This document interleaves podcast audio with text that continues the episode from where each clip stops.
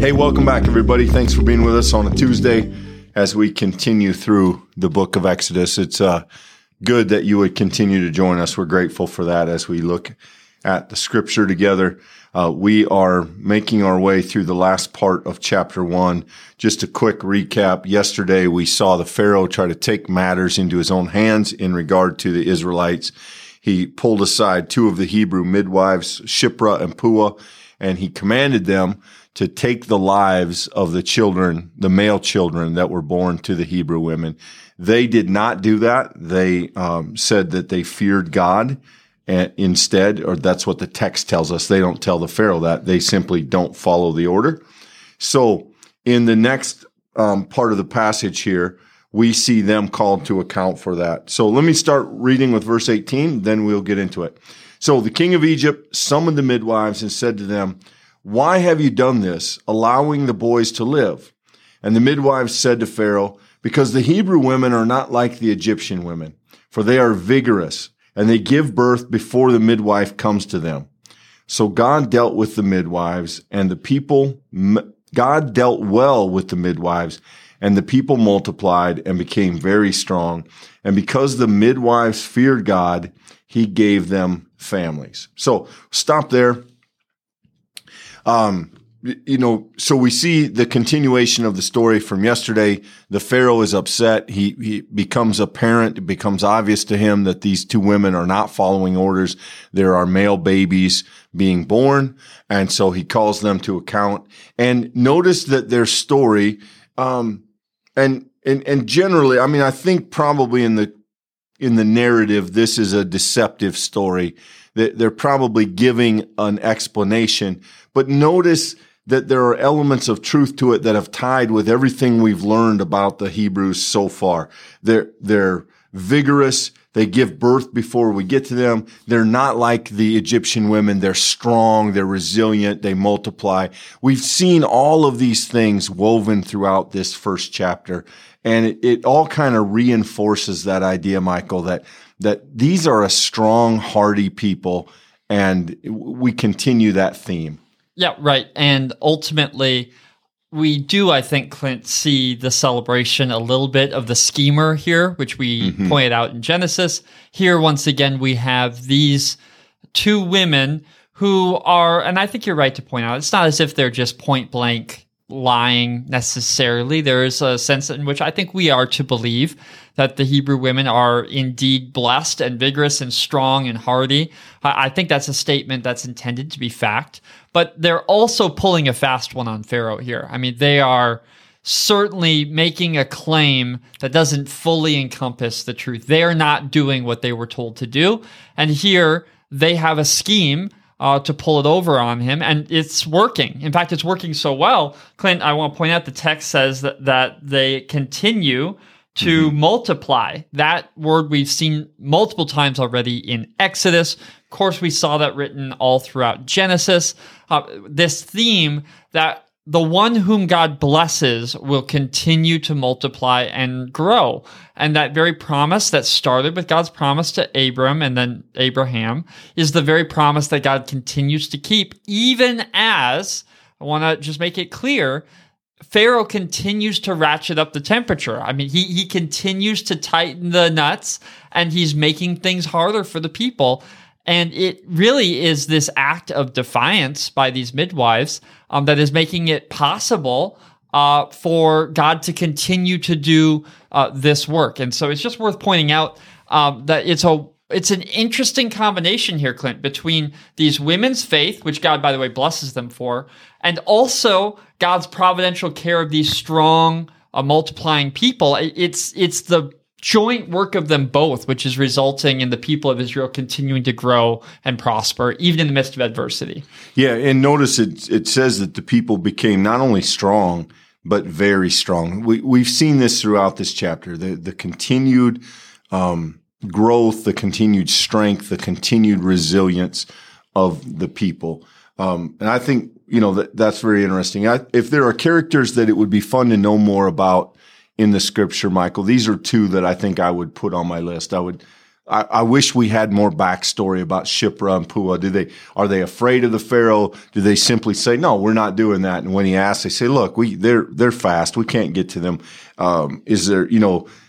I, I I would love to know more about the character of these two women who stand up, um, really with no power of their own, and do the right thing, do the godly thing. And then, you know, the, the book of Exodus, uh, this is language that sometimes makes us uncomfortable. The idea that uh, God rewards or punishes, but that is, if those themes make you uncomfortable, this is the wrong book. That that is woven deeply into this narrative because they feared God God gave them families. And we, we saw some of that language in Genesis, the idea that God was um, an overseer of procreation. We saw that theme of barrenness and life over and over and over again. And in a different way, we continue to see it here life and death in the balance. And because these women do the right thing, the courageous thing, because they take this stand and refuse to give in to evil and power, they are they are blessed and the blessing comes in the form of families which is very interesting i think. Not not in the way of riches not in the way of power not in the way of a name. They're blessed with family um, which I, is profound. I think you know very interesting way to talk about what god um, how god responds to their faithfulness you know, sometimes small details can really transform our readings of the uh, scriptures. And uh, maybe an example of that here is uh, one of my commentaries pointed out that there is some scholarly debate over whether these two midwives are Hebrew women or they're mm-hmm. simply midwives to the Hebrew women, that mm-hmm. they could potentially be Egyptian women doing this task. And uh, I'm not going to land on either side of that. I just want to point out uh, how interesting that detail would be to shaping how you read the story. Because imagine with me for just a moment, say that they are indeed Egyptian women serving as midwives to the Hebrew women. In that case, they're actually resisting their own national leader for the sake of doing good. And the Lord blessing them would be the Lord blessing them with families uh, as the opposing side. In other words, even as God was blessing the Israelites to be strong, uh, there would be a sense in which God would be blessing these outsiders as well for their part in His uh, His providential work. Which, well, once again, Clint, I'm not taking sides on that, yeah. but I'm just saying, you know, sometimes those are small but yet really shaping and interesting details in a story like this. That's an interesting insight, Michael, and and one that ultimately is probably not supremely important in the text, yeah. but this book is full of some of those themes. Moses himself in the next chapter, we're going to see lives at this juncture of, am I Hebrew? Am I Egyptian? Uh, and so that kind of that kind of intersection would be interesting. Ultimately, we don't know that. The names are ambiguous enough that it's not clear in the translation, but it's an interesting potential twist to the story. Well, that brings us to the last verse of this chapter. And um, I, I'm going to read it and then we'll make a case for what it does or doesn't mean. So then Pharaoh commanded all of his people Every boy that is born to the Hebrews, you shall throw into the Nile, but you shall let every girl live. So, uh, this is a fascinating verse uh, at at a lot of levels. So at one level, you have now the Pharaoh who doesn't give up on this idea of bringing death to the male children of the Hebrews. And he now co-ops the entire nation of, of Egypt. He makes the Hebrews the enemy of his own people. He gives them an order. Uh, again, he stands as supreme authority in this society. He has the, the power to punish he has the power to um, to jail to execute. You know, there's not this is not a fair system. He is the holder of control and power here, and he commands his people. And from a societal standpoint, very interesting that when evil starts at the top, it works its way down. You know that we could have some conversations about uh, genocides that we see throughout the world, or or something like the Holocaust, and the way in which a leader's attitudes can poison an entire people group, and um, to make them agents of this destruction, and we don't get told a lot of the details, Michael. We can talk about that in a minute, but it, it is given what we see in the next chapter, it is very naive, I think, to say that they don't go along with it. That unlike the mm. midwives, it would seem as though that becomes actually a common practice in the in the nation of Israel or uh, of Egypt. I'm sorry. Yeah, that's hard for us maybe to wrap our mind around. At least I hope it is. I hope that's hard for us to grapple with that. But Clint, the reality is the people here are cast as being a threat to the power and structure of Egypt. And so the Pharaoh does what authoritarian leaders have done throughout history, and that is take the steps that they think are the most necessary to hold on to their power. The question here is to what extent does this implicate the entire culture? Um, that's an important question, actually, as we move further into this text, because we've already alluded to this. And if you know the story of the plagues and you know how that's going to end, you know that uh, there's going to be some very dark times for Egypt, both literally and physically and metaphorically, that there's going to be substantial judgment cast their way. And Clint, the reality that it may be possible that the common Egyptian was part of this horrific act, that they were essentially taking part in the in the task of trying to subvert not only the people's ability to have uh, male sons, you know, human life, but they were also setting themselves as a nation, as a people, a common people, against the God of Israel, against the one who promised to multiply the people. And if you know anything about Genesis and now coming into Exodus, the the one sign uh, that you've crossed the line is when you're on the other side of God's intention. When you when you have crossed over and you're now seeking to stop the thing that God is committed to do, uh, you're now a blockade that's going to get run over. I mean, you're not going to hold back the energy that's coming your way, and that's certainly going to be the case as this story continues. But I, I just want to point out, I think when it says Pharaoh commanded all his people Exodus here is casting a wide, wide net, Clint, and I don't think that's on accident. I think the point is going to come back as the story continues. Yeah, I I think the book of Exodus tends to side against the Egyptian people in general, specifically against the Pharaoh for certain, but to some extent the the people are held accountable as well. If you were writing this into, you know, some kind of a novel, you could imagine that there were Egyptians that didn't do this act, but you can also imagine that there were others who probably bought into it and um, pursued it aggressively and and you know took it upon themselves to enforce this edict. And um, you know, it, it's really interesting, Michael. This this is just dropped there. I mean, this horrific idea that there one people is going to throw another people's children in the river is just left there. We're we're we're not told any more about it. We don't get details of, about how it happened, when it happened. Uh, I think you know again. I think the next story makes it clear that it does happen. It is connected, but I think a case can be made.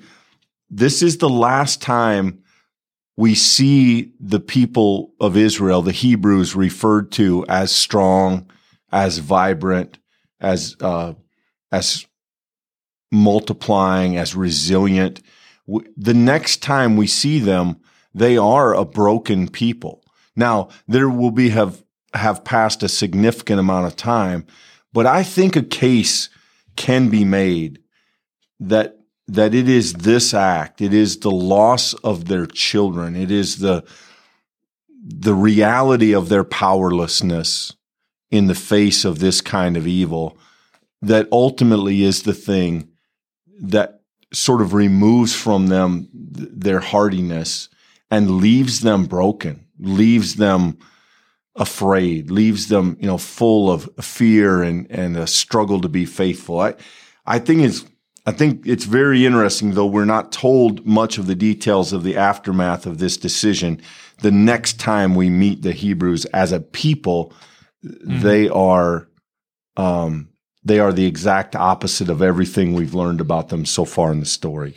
Yeah, that's really interesting, Clint. I have not thought of it in that way before. Uh, generally, when I've thought of the Exodus story, I've thought of that fulcrum point when they go through the Red Sea, uh, the moment in which God delivers them. There is, in a sense, a real fulcrum point here in that uh, it's striking in the entire first chapter, the people aren't described as complaining a single time, though they have much reason to. Uh, in fact, they stand up and they they really um, they push back against the injustice. Uh, later in the book of Exodus, there is no shortage of words describing the people's complaint and frustration. Um, maybe that's just a narrative thing, uh, but there may be a sense in which, like you're saying, uh, we look at this and see that in some ways Pharaoh accomplished what he was seeking to do. I mean, in some ways, he he uh, violently disrupted the multiplication of the people.